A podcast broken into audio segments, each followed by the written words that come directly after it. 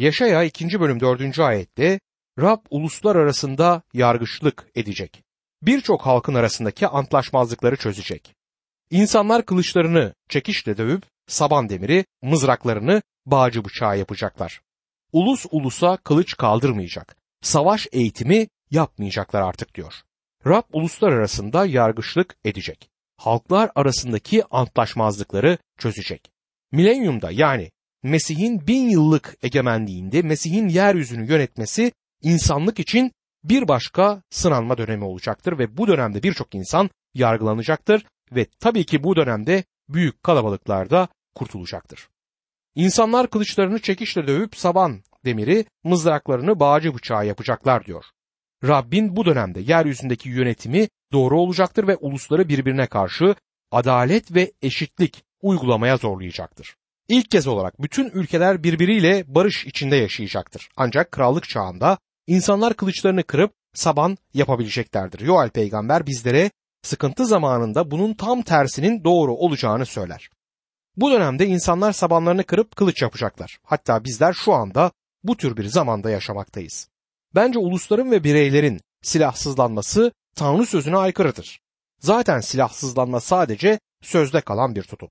Her ülke durmadan silah üretiyor, alıyor, satıyor. Rab İsa Mesih İncil'de Luka 11. bölüm 21. ayette tepeden tırnağa silahlanmış güçlü bir adam kendi evini koruduğu sürece malları güvenlik içinde olur der. Huzur ve güven içinde oturacaksanız yasa ve düzen olmalıdır. Kılıçların kırılıp saban yapılacağı hakkındaki peygamberlik Rab İsa'nın yönetimde olduğu milenyumda gerçekleşecektir. Ancak o zaman kapılarınızdaki kilitleri çıkarıp geceleri sokakta güvenlik içinde dolaşabileceksiniz. Askere gitmeniz o dönemde gerekmeyecek çünkü artık savaş olmayacak ve gerçek anlamda tam bir barış yaşanacaktır. İnsanlar ve uluslar bu barışı tadacaklardır o dönemde. Savunma için hiçbir silaha gerek olmayacak. Rabbin yeryüzünde kuracağı krallık barış krallığı olacaktır çünkü o barış prensidir. Günümüzde herhangi birinin ya da ulusun yeryüzüne barış getirmeyi vaat etmesi boş, anlamsız ve akılsızcadır. Yeryüzüne barış getirmeye yardım etmek için kurulan pek çok organizasyon yeryüzüne barışı getirememiştir. Sadece yeryüzündeki diktatörlüğü arttırmaktadırlar. Dünyada şu anda barış yok. Eğer Tanrı çocuğuysanız şapkanızı önünüze koyun ve Tanrı'nın ne düşündüğünü düşünmeye başlayın ve kötü bir dünyada yaşadığınızı göreceksiniz. Bütün insanların kardeşliğini görmek istiyorsanız düş kırıklığına uğramaya mahkumsunuz. Çünkü insan yeryüzüne barış getirme gücüne sahip değildir. İnsanların kalplerinde günah ve diğer insanları yönetmek için gururlu bir hırs olduğu sürece barış yaşanmayacaktır. Yaşaya 2. bölüm 5. ayet Ey Yakup soyu gelin Rabbin ışığında yürüyelim der. Gelmekte olan geleceği göz önünde bulundurarak Rabbin ışığında yaşamamız gerektiği kesindir. Barışın tek yolu budur. Tanrı'yı işin içinden çıkartırsanız asla barış ve huzura sahip olamayacaksınız. Yaşaya 2. bölüm 6 ila 9. ayetler arasında Ya Rab halkını Yakup soyunu terk ettin. Çünkü yürekleri doğu kökenli inançlarla dolu. Filistliler gibi falcılıkla uğraşıyorlar. Yabancılarla el sıkışıyorlar. Ülkeleri altınla gümüşle dolu. Hazinelerinin sonu yok. Sayısız atları, savaş arabaları var. Ülkeleri putlarla dolu. Elleriyle yaptıkları, parmaklarıyla biçim verdikleri putların önünde eğiliyorlar. Bu yüzden herkes alçaltılıp dize getirilecek. Onları bağışlama ya Rab diyor. Yahuda putperest ülkelerden yeni fikirler edinmiş durumdadır ve bunları kendi dinlerine eklemişlerdir. Asur ve Babil'in birçok uygulamalarını bu dönemde kabul ettiler. Çok geçmeden yaratıcıdan çok yaratığa tapınmakta diğer uluslar gibi davranmaya başladılar. Yaşaya 2. bölüm 10, 11 ve 12. ayetlerde Rabbin dehşetinden, yüce görkeminden kaçmak için kayalıklara gidin. Yerin altına saklanın. İnsanın küstah bakışları alçaltılacak. Gururu kırılacak. O gün yalnız Rab yüceltilecek. Çünkü her şeye egemen Rab o gün kibirlileri, gururları, kendini beğenmişleri alçaltacak diyor. Tanrı gururlu insanı kendi kendini yönetebileceğini ve dünyayı yönetebileceğini ve bunları Tanrı'yı işin dışında tutarak yapabileceğini düşünen insanı kırmayı tasarlamaktadır. Yaşaya 2. bölüm 13. ayet. Lübnan'ın bütün ulu, yüksek sedir ağaçlarını, Başan'ın bütün meşelerini yok edecek diyor. Ben Lübnan'ın sedir ağaçları ve Başan'ın meşelerinin insanların gururunu temsil ettiğine inanıyorum. Yaşaya 2. bölüm 14. ayette bütün ulu dağları, yüksek tepeleri diye devam ediyor. Bu hükümet ve toplumdur. Yaşaya 2. bölüm 15. ayette bütün yüksek kuleleri, güçlü surları yerle bir edecek diyor Tanrı sözü. Bu da yargılanacak olan savaşçılardır. Yaşaya 2. bölüm 16. ayette ticaret gemilerinin, güzel teknelerinin hepsini yok edecek diyor. Bu ticaret ve sanatın yargılanacağıdır. Yaşaya 2. bölüm 17. ayet insanların gururu, kibiri kırılacak o gün yalnız Rab yüceltilecek diyor. Tanrı insanların bütün gurur ve azametini sona erdirecektir. Yaşaya 2. bölüm 18. ayette devam ederek putlar tümüyle ortadan kalkacaklar. Tanrı bütün sahte dinleri yok edecektir. Yaşaya 2. bölüm 19. ayette Rab kalkıp yeryüzünü sarsmaya başlayınca insanlar onun dehşetinden ve yüce görkeminden kaçmak için kayalık mağaralara, yeraltı kovuklarına saklanacaklar diyor. Vahiy kitabı insanların yargı gününde ne yapacaklarını İncil'de tekrarlar. Vahiy 6. bölüm 15 ve 16. ayetlerde. Dünya kralları, büyükleri, komutanları, zenginleri, güçlüleri, özgürü, kölesi herkes mağaralara, dağlardaki kayaların arasına gizlendiler. Dağlara, kayalara, üzerimize düşün dediler. Tahta oturanın yüzünden ve kuzunun gazabından saklayın bizi. Günümüzde televizyonda bütün gördüklerimiz politika, ekonomi, hükümet, ticaret, sanat ve insanın gururu ve insanın diniyle ilgilidir. İnsanın günahının tümünün yok edileceği ve yeryüzündeki Rab İsa Mesih'in yüceltileceği bir gün gelmektedir. Yeniden geldiğinde insanlar yeryüzünün mağaralarına kaçacaklar.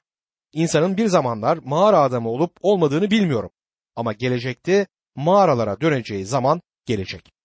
Yaşaya 2. bölüm 20 ve 21. ayetlerde o gün insanlar yeryüzünü sarsmak üzere harekete geçen Rabbin dehşetinden ve yüce görkeminden kaçmak için tapmak amacıyla yaptıkları altın, gümüş putları köstebeklere, yarasalara atıp kaya kovuklarına, uçurumlardaki yarıklara saklanacaklar diyor.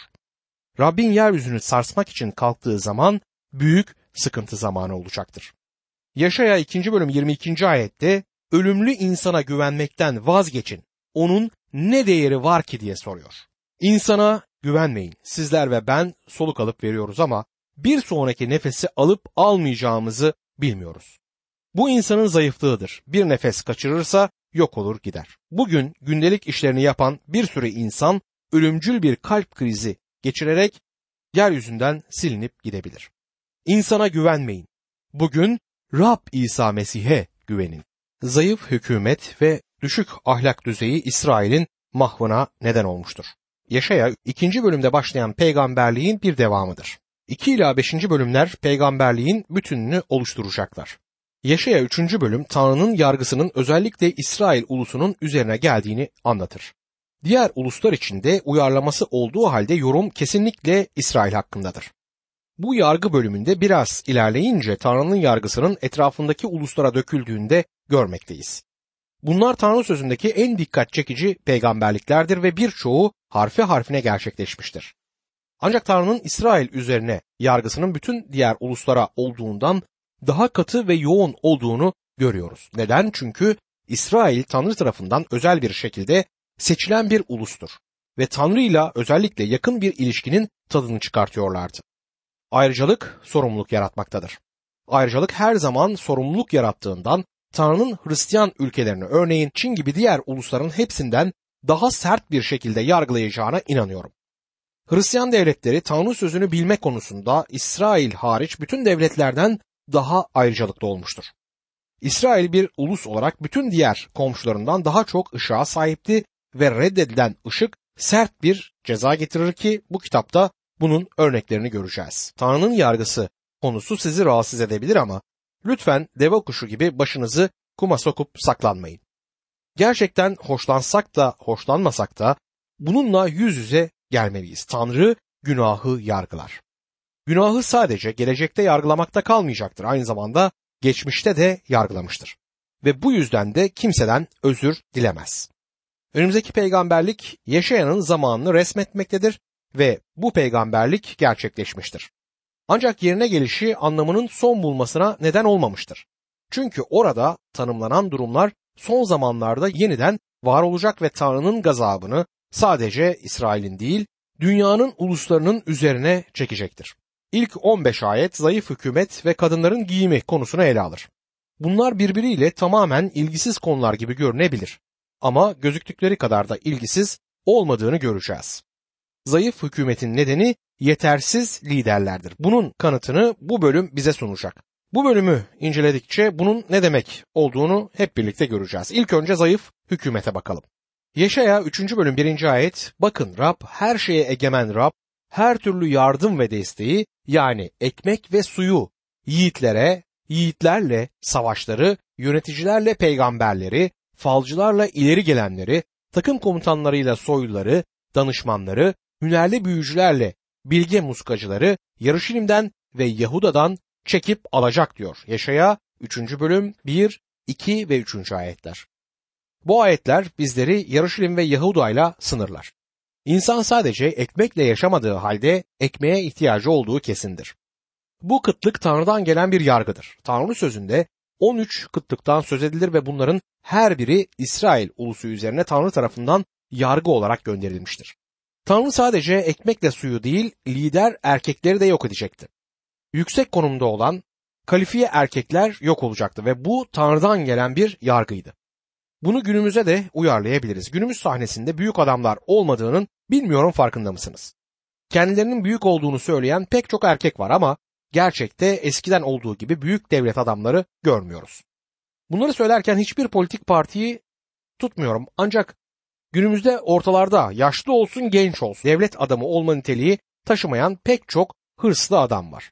Yüz yıl önce onlara ucuz politikacılar adı verilebilirdi ama bugün onlara devlet adamı diyorlar. Savaşçılarımız var ama gerçekten büyük generallerimiz var mı diye kendi kendime soruyorum. Yine de ordumuzda olan büyüklerimiz siyasetçilerden bilgili ve eğitimli. Orduda da siyasette de büyük adamlara, sözünün eri ve gerçekçi insanlara ihtiyacımız var. Adalet sistemimizde bir lider yetersizliği görülmektedir. Yargı kürsülerinde adalet bulunmazsa suç oranları tehlikeli bir biçimde yükselecektir. Peygamberler, bilge ihtiyarlar günümüzde nerede? Günümüzde hiç doğru dürüst bu adamlardan görememekteyiz. Var olanlar ödün vermeyi bilen bir grup zeki politikacıdır. Belirli bir politik partiden söz etmediğimi tekrar burada yenilemek isterim. Sadece bunu yoz bir çağın belirtisi olarak almalıyız. Eğer bir dönemde büyük devlet adamları yetişmezse Tanrı'nın yargısıyla ilgili olduğunu söylemek isterim. Sanat alanına geçersek televizyon ekranlarında hangi büyüklüğü görüyorsunuz?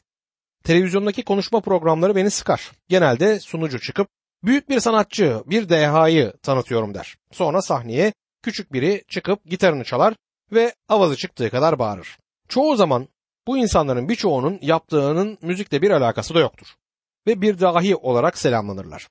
Büyük bir edebiyat ışığı olarak selamlanan bir başka adam karşımıza çıkar ve adamın yapmış olduğu tek şey kirli bir roman yazmış olmaktır. Dostum günümüzde büyüklük insanlarda eksikliği duyulan bir olgu ancak gururlu bir ulus haline geldiğimizden bunu itiraf etmeye çoğu zaman razı olmuyoruz. Eğitim alanında büyüklüğü nerede görürsünüz? Eğitimcilerin dünyanın sorunlarının çözümüne sahip olduklarına inanıyorduk. Günümüzde eğitimcilerin kendi kampüslerini bile yönetemediklerini gördüğümüz resimler olmaktadır.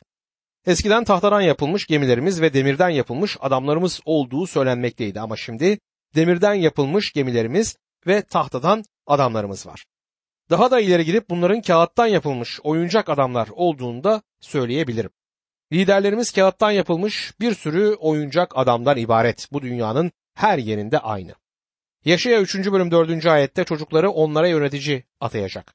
Küçük çocuklar onlara egemen olacak diyor. Yetenek konusuna gelince günümüzde yüksek yerde olan adamların altlarına bez bağlanması gerekir. Yöneticilerimiz yeni yetme insanlar ve tamamıyla da yetersizler.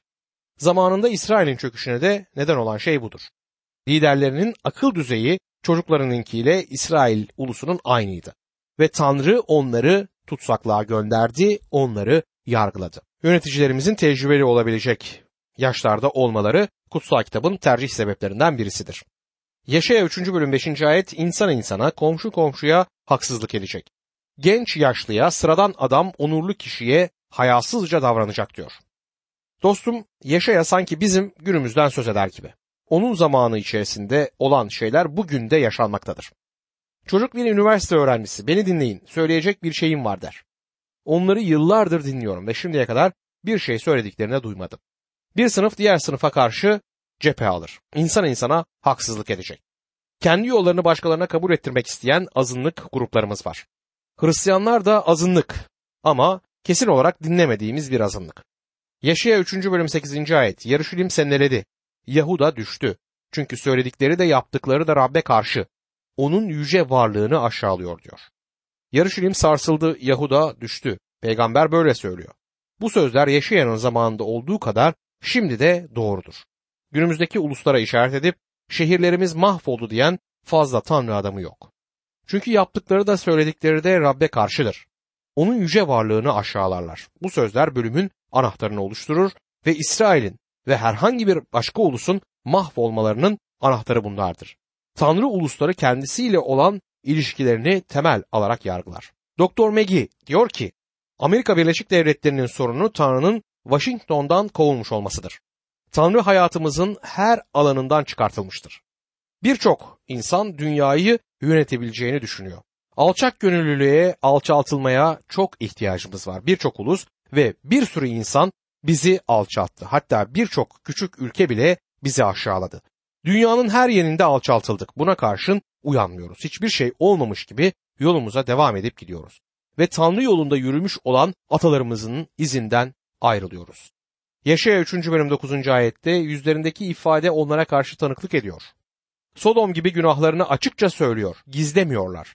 Vay onların haline. Çünkü bu felaketi başlarına kendileri getirdiler. Günah açıktadır. Eskiden karanlıkta yapılan şeyler artık ışıkta yapılıyor.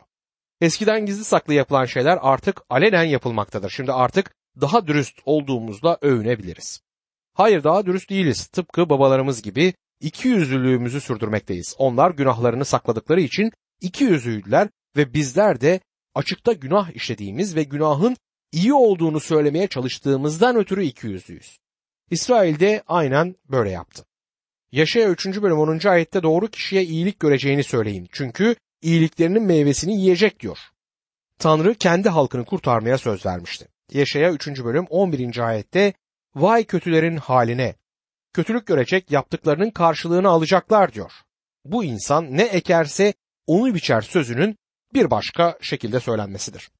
Yaşaya 3. bölüm 12. ayet çocuklar halkımı eziyor, kadınlar onu yönetiyor. Ey halkım sana yol gösterenler seni saptırıyor, yolunu şaşırtıyorlar. Çocuklar onları ezmektedir. Günümüzde en büyük sorun gençler arasındaki suç sorundur. Ve her geçen yıl bu gençler suça daha erken yaşta başlıyorlar. Kadınlar onu yönetiyor diyor. Kadın hakları savunucuları Yaşaya'yı beğenmeyeceklerdir ve beni de beğenmezler. Ey halkım sana yol gösterenler seni saptırıyor. Yolundan döndürüyorlar. Burada kadın yöneticilerden mi yoksa kadınsı erkeklerden mi söz edildiği açık değildir. Bence her ikisi de. Kadın hakları hareketi batmış bir çağın bir başka işaretini oluşturur. Kadınlar erkekler gibi hareket etmeye çalışıyor. Daha yüksek bir düzeye çıkmıyorlar. Erkeklerin seviyesine iniyorlar. Kadınlara daha büyük bir şefkat verilmiştir ama bir kadın bir erkek gibi usanç içinde ve zalim biri olursa gerçekten de erkekten beter olduğunu söylemem lazım. Ve bir ulus işte böyle çöker. Bu İsrail'in durumu için geçerliydi ve kendi ulusumuz için de geçerli olacaktır. İtalya'ya gidip Pompei'yi görün ve sonradan bu ulusun yeryüzünden yok olmasının nedenini bir düşünün. Bir zamanlar dünyayı yöneten ulus çöktü. Dışarıdan birisi tarafından bir saldırıya uğradığı için değil, içeriden çökertildiği için çöktü. Onu halkına yalvarırken dinleyin. Yaşaya 3. bölüm 13 ve 14. ayetler. Rab davasını görmek için yerini aldı. Halkları yargılamak için ayağa kalkıyor. Rab halkının ileri gelenleri ve önderleriyle davasını görecek. Rab her şeye egemen Rab onlara diyor ki bağları yiyip bitiren sizsiniz. Evleriniz yoksullardan zorla aldığınız malla dolu. Halkın ileri gelenleri ve önderleri ulusun liderleriydi. Tanrı suçu yetişkin liderlerin omzuna yükler. Gençlerin suç sorunu kendilerinden kaynaklanmamıştı. Yaşayanın zamanında zengin olup herkesi yönetmek isteyen birkaç tane adam vardı. Evleriniz yoksullardan gasp ettiğiniz mallarla dolu diyor Tanrı sözü. Tanrı yolundan uzak olan kapitalizm ve Tanrı yolundan uzak olan işçilik ülkemiz için büyük bir sorundur ve ikisi de birbirinden beterdir. Sorun Tanrı'dan uzak oluşumuzdur. Tanrı yalvarmaya ya da yargılamaya hazır olarak beklemektedir ve yapacağını ulusun belirlemesine izin verecektir. İkisi de olabilir. Birisini ya da ötekini yapabilirdi. Şimdi kadınların giyimiyle ilgili Yaşaya 3. bölüm 16. ayetten itibaren şöyle yazıyor. Rab şöyle diyor. Siyon kızları kibirlidir. Burunları bir karış havada. Göz kırparak geziyor, ayaklarındaki halhalları şıngırdatarak kırıtıyorlar.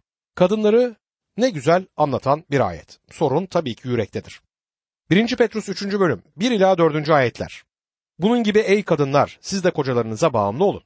Öyle ki kimileri Tanrı sözüne inanmasa bile Tanrı korkusuna dayanan temiz yaşayışınızı görerek söze gerek kalmadan karılarının yaşayışıyla kazanılsınlar. Süsünüz, örgülü saçlar, altın takılar, güzel giysiler gibi dışla ilgili olmasın. Gizli olan iç varlığınız, sakin ve yumuşak bir ruhun solmayan güzelliğiyle süsünüz olsun. Bu Tanrı'nın gözünde çok değerlidir. Genç çiftlere danışmanlık yaptığım zamanlarda onlara her zaman evliliği tutan üç kordon olduğunu ve üç katlı ipliğin kolaylıkla kopmadığını söylerim.